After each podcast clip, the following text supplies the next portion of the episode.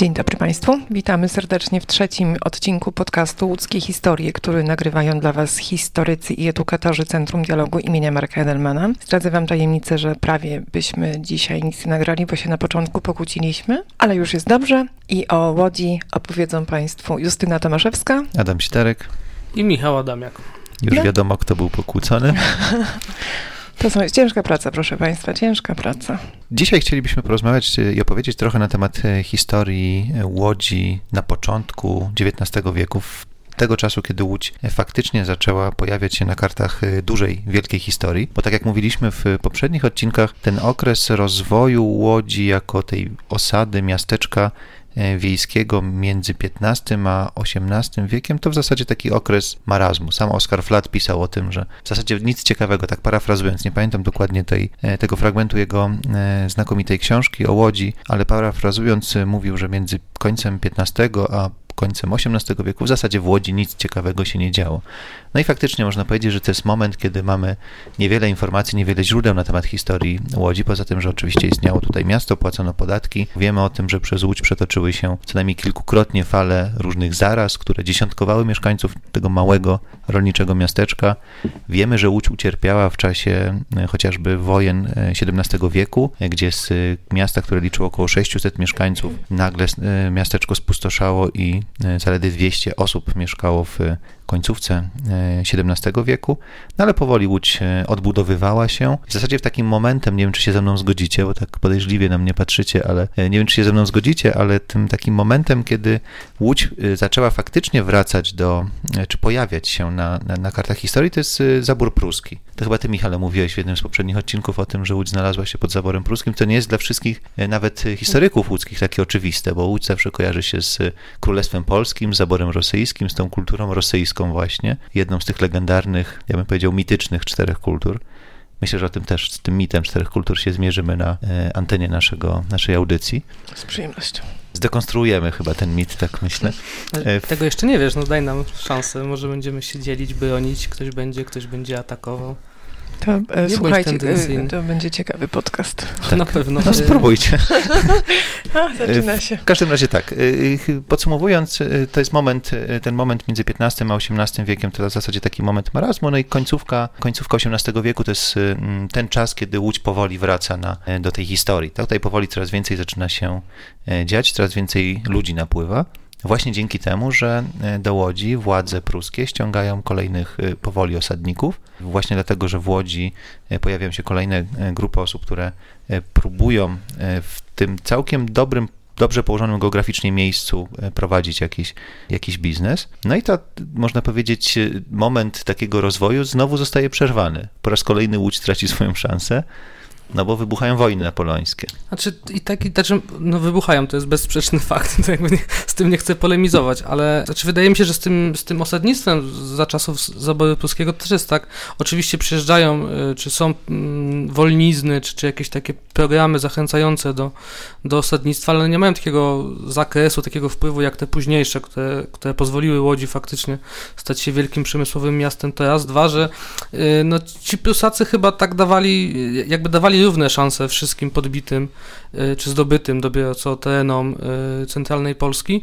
I tutaj raczej Łódź pewnie byłaby którymś tam w kolejce miastem do likwidacji i stania się wsią po prostu, bo to też mówimy o takim osadnictwie w tym okresie polskim dosyć dalekim, bo to jest Nowosolna y, i te rejony na, na wschód, więc tutaj raczej nie ma takiego programu, planu jak ten później rosyjski, carski w zasadzie, stworzenia jakiegoś takiego okręgu przemysłowego, tylko po prostu pojawiły się nowe przestrzenie do zaludnienia i do zasiedlenia też dla, dla tych migrantów, bo to też moim zdaniem jest właśnie w okresie tego zaboru polskiego jest taka bardziej oddolna inicjatywa tych ludzi, że tam są te plany rządowe, nie są tak właśnie szerokie, to jest po prostu y, a spróbujmy, bo mamy nowe tereny, jest, może być dobrze, może będzie które lepiej. przez wiele lat Tak. nie były wykorzystywane. A teraz zadam, zadam wam zagadkę. Zgadnijcie albo jak myślicie, co było największym osiągnięciem urbanistycznym czy architektonicznym Łodzi do końca XVIII wieku?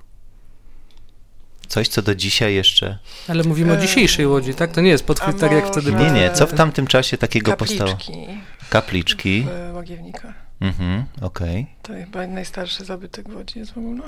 To chyba jest najstarszy zabytek w Łodzi. Dobra, ale to nie jest jakby Łódź, to są wieś Łagiewniki. No, tak, tak grasz. Tak gram, no. klasztor w Łagiewnikach piękny, tak barokowy klasztor. Już teraz się nie przypodobuje tak, tam, właśnie, już, już mówię, poszło. Już poszło. Ale jesteście blisko. Bli- blisko geograficznie, czy blisko ideologicznie? Ideologicznie, wyznaniowo. To Nowa religia w Łodzi. Tylko nie wiem, czemu to miało być architektoniczne. Spanikowałem, przepraszam. Niestety. Kościół. kościół Najświętszej Marii Panny? Mhm. To są lata to 60. była moja druga 70. odpowiedź. Druga, oczywiście, druga odpowiedź. 1765-68. Kościół, który e, wybudowano, wzniesiono e, w miejscu starego, średniowiecznego, drewnianego, zrujnowanego już wówczas, e, wówczas kościoła. Kościół, który istnieje do dnia dzisiejszego. Stąd moje pytanie. Bo jest to zabytek, który warto Mhm. zobaczyć, wybierając się na zakupy czy na obiad, na spędzenie wolnego czasu w manufakturze.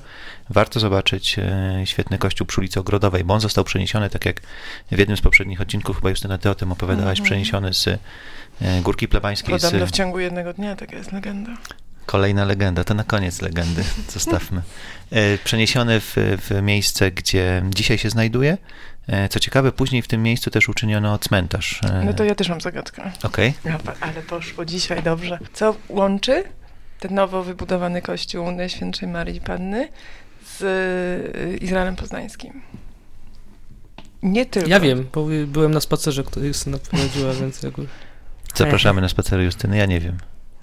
Powiedz Michał, powiedz. No, Już tak nie pamiętam do końca. Poznański ufundował posadzkę w tym nowym kościele. Posadzka. I to jest taki piękny, też zawsze to opowiadam właśnie na spacerach, podkreślając tą wielokulturowość i tą współpracę, która wtedy była. Ten, ten... Jeśli Państwo chcą nam zadać jakąś zagadkę, to śmiało można w komentarzach, jak widać, Polecamy, dzisiaj nie? jest petarda, idziemy Tak. jeden za drugim, zagadka, zagadki. Albo prosimy pisać na maila podcast małpa-centrum-dialogu.com, tam też mamy... Ale ja e, was nadal lubię, chłopaki. Dobrze. tak- Państwo Wracając- tego nie widzą, ma, mapety nam tutaj pomagają, sponsorem odcinka jest litera 3, bo to trzeci odcinek. Pan hrabia Dracula liczy, kula byłby zachwycony. A wieża szyderców, to loża szyderców. Tak, wracając do, do meritum, tutaj muszę Aha. zdyscyplinować e, zespół e, prowadzących. Wróćmy do historii Łodzi, bo to jest, myślę, cały czas temat przewodni naszego, jak bardzo byśmy tego e, starali się e, nie przykryć dygresjami, ale temat naszego, naszego podcastu, naszej audycji. znowu. Wróćmy. XVIII wiek się kończy, Prusacy odchodzą, wybuchają wojny napoleońskie, przewala się, kolokwialnie mówiąc, front, przechodzi przez centralną Polskę, armia napoleońska też przechodzi w jedną stronę, później się cofa. E, No i tak, nastaje nowy porządek. Tak, przepraszam, że urzucam takie hasła, ale po kongresie wiedeńskim nastaje nowy porządek, no i Łódź przypada, trafia do zaboru rosyjskiego, do Królestwa Polskiego. No i wydawałoby się, że jest to moment y, takiego marazmu, moment, kiedy Łódź znajduje się pod tym zaborem najbardziej, niektórzy tak mówią, najbardziej surowym, najostrzejszym. I też Najbardziej najbardziej dotkliwym. chyba y, w tym momencie jeszcze chyba najbardziej zacofanym w takim sensie ekonomicznym, nie? że to potem się pozmieniało. Tak, a to tutaj się te, też zgodzę. E, No ale okazuje się, że jednak ten moment y, y, istnienia miasta w Królestwie Polskim to wcale nie jest moment marazmu, wręcz przeciwnie, Łódź dostaje swoją, swoją szansę. Tak, Adamie.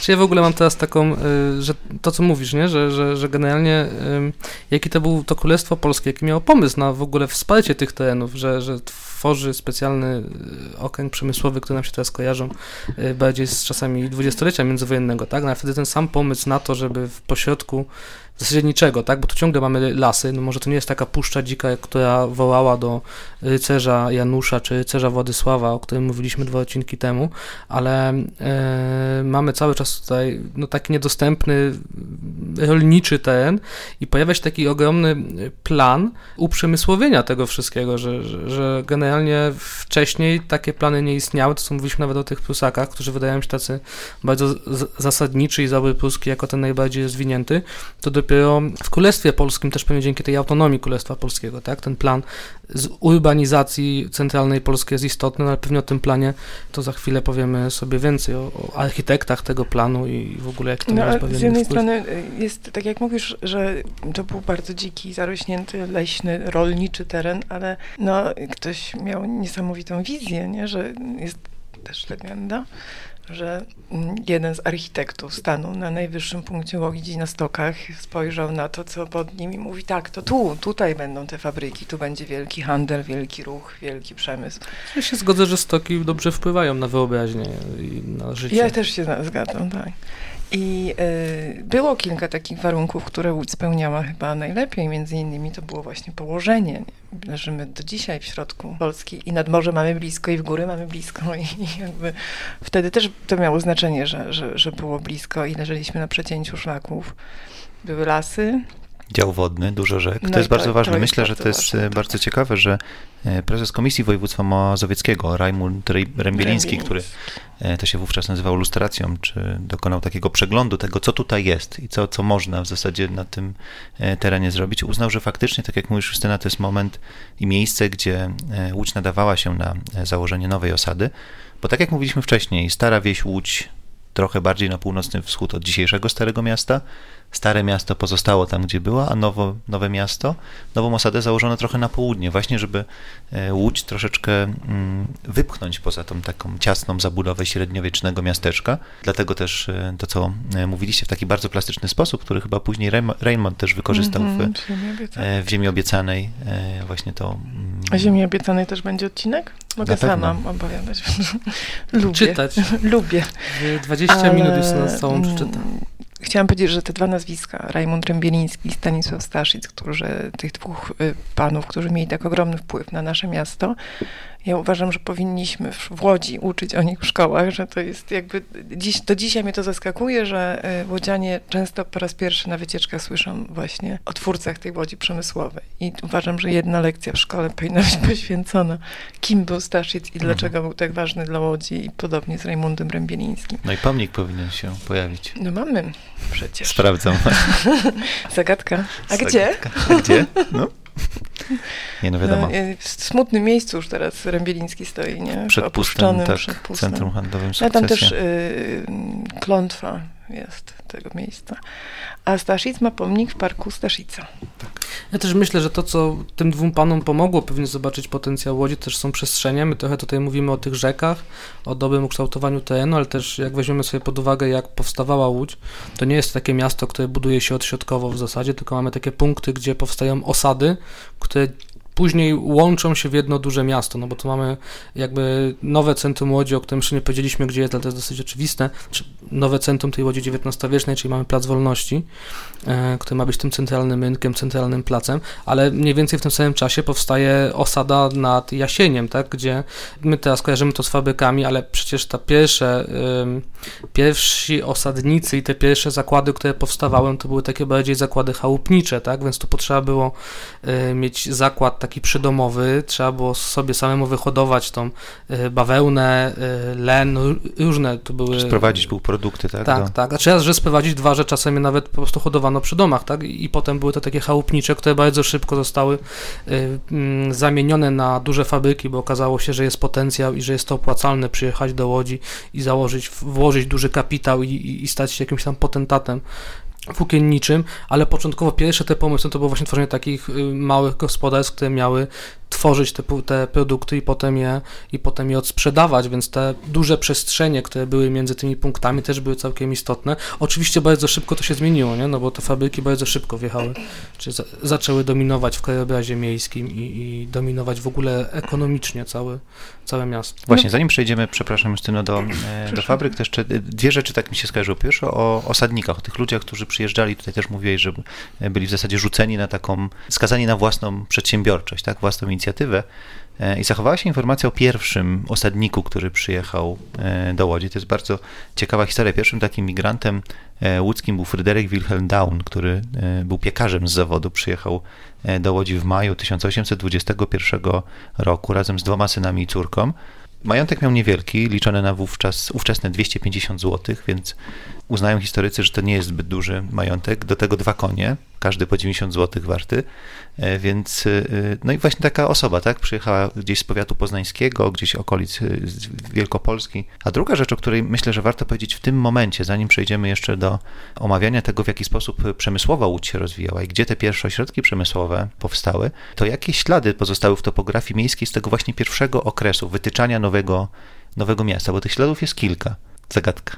Jezu, co za dzień. Plac Wolności. No właśnie miałem powiedzieć, Plac Wolności i te czworo, cztery, odchodza, ulica odchodząca w cztery strony świata. Tak, równo wytyczony ośmioboczny plac. Co jest zresztą bardzo ciekawe i zawsze też to ciekawostka. Idąc na północ, dochodzimy do ulicy Północnej, na wschód do wschodniej, na zachód do zachodniej, a idąc na południe dochodzimy do ulicy...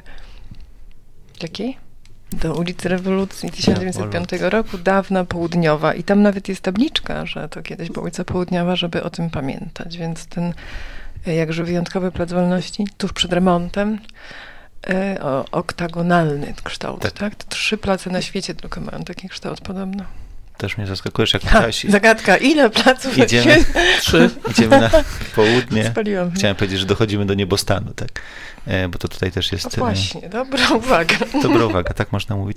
Ale jeszcze jedna, e, znaczy tych, myślę, że pozostałości tego miasta e, można, można jeszcze znaleźć. Jedna, która mi tak szybko się nasuwa na głowę, no to jest chociażby nazwa ulicy Cegielniana, czyli dzisiejsza ulica Jaracza. Część na pewno z Państwa interesujących się historią Łodzi kojarzy, że właśnie ulica Jaracza była nazywana Cegielniana, na przedłużenie Nowocegielniana, a właśnie dlatego, że tam na końcu tego nowego miasta, czyli właśnie przy ulicy, zaraz za ulicą Południową, na kolejnej przecznicy stała cegielnia, która pracowała na potrzeby właśnie budowy nieruchomości w Nowym Mieście, więc to też jest bardzo, e, bardzo interesujący taki relikt. Zresztą który... dlatego dzisiaj na Jaracza jest ta cegła, żeby podkreślić to. Chyba musimy zrobić odcinek o różnych takich ciekawostkach jest, łódzkich. Tak. A jest... wiecie skąd no, był tak. pierwszy ten klinkier zabrany? Ciekawa zagadka, żeby położyć na Jaracza. Na Jaracza, Piramowicza i Roosevelta jest ten klinkier położony czerwony e, z ulicy Spacerowej jak był remont po tym, jak było już przebudowa, to mhm. żeby to się nie marnowało, to było dobrej jakości. Tak, odcinek o zagadkach jest rzeczywiście petarda.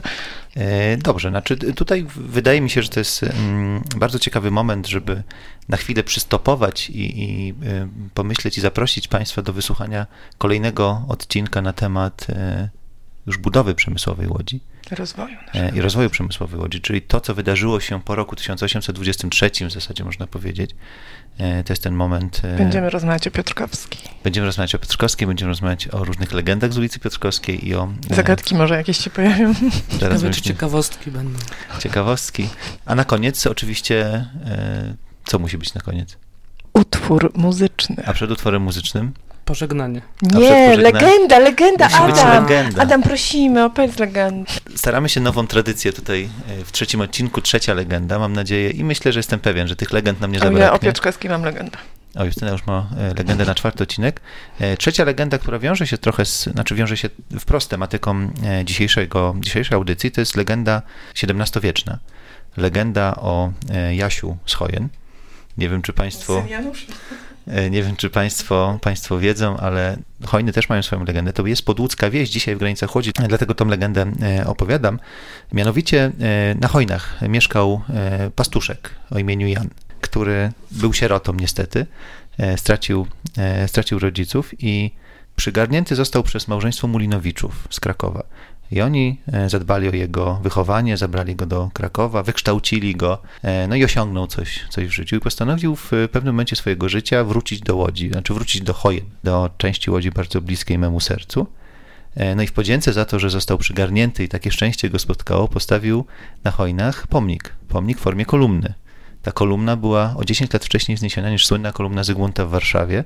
I ten pomnik, który prawdopodobnie stał w okolicach dzisiejszej ulicy Żgowskiej, i właśnie ulicy Kolumny, stąd pochodzi ta, ta nazwa. Mierzył 8, 8 e, metrów wysokości, więc naprawdę całkiem, e, całkiem okazały pomnik. Stoi do dzisiaj. Częściowo stoi do dzisiaj, e, to jest pomnik figury Chrystusa. On został zniszczony w czasie II wojny światowej przez hitlerowców, później odbudowany.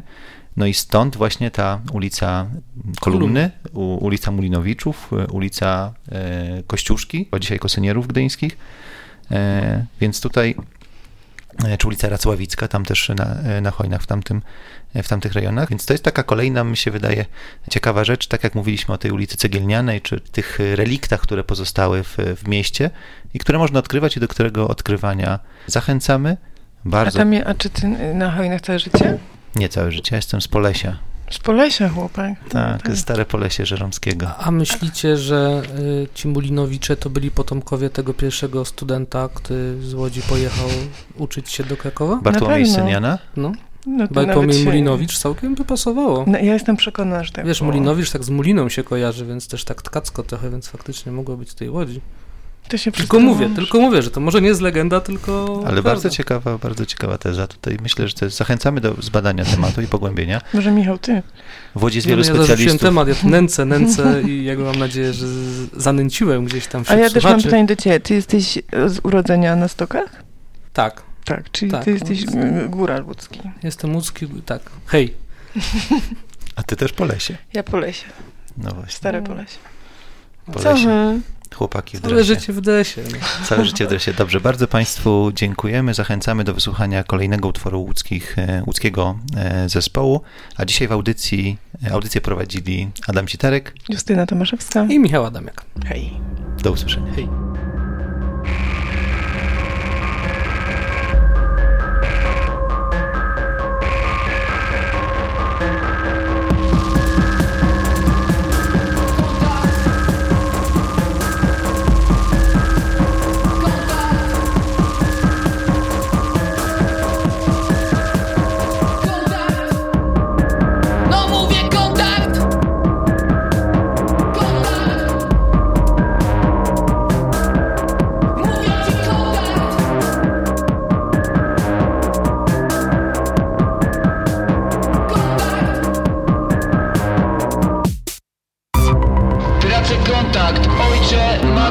Świecie, a nie chcę, wiecie!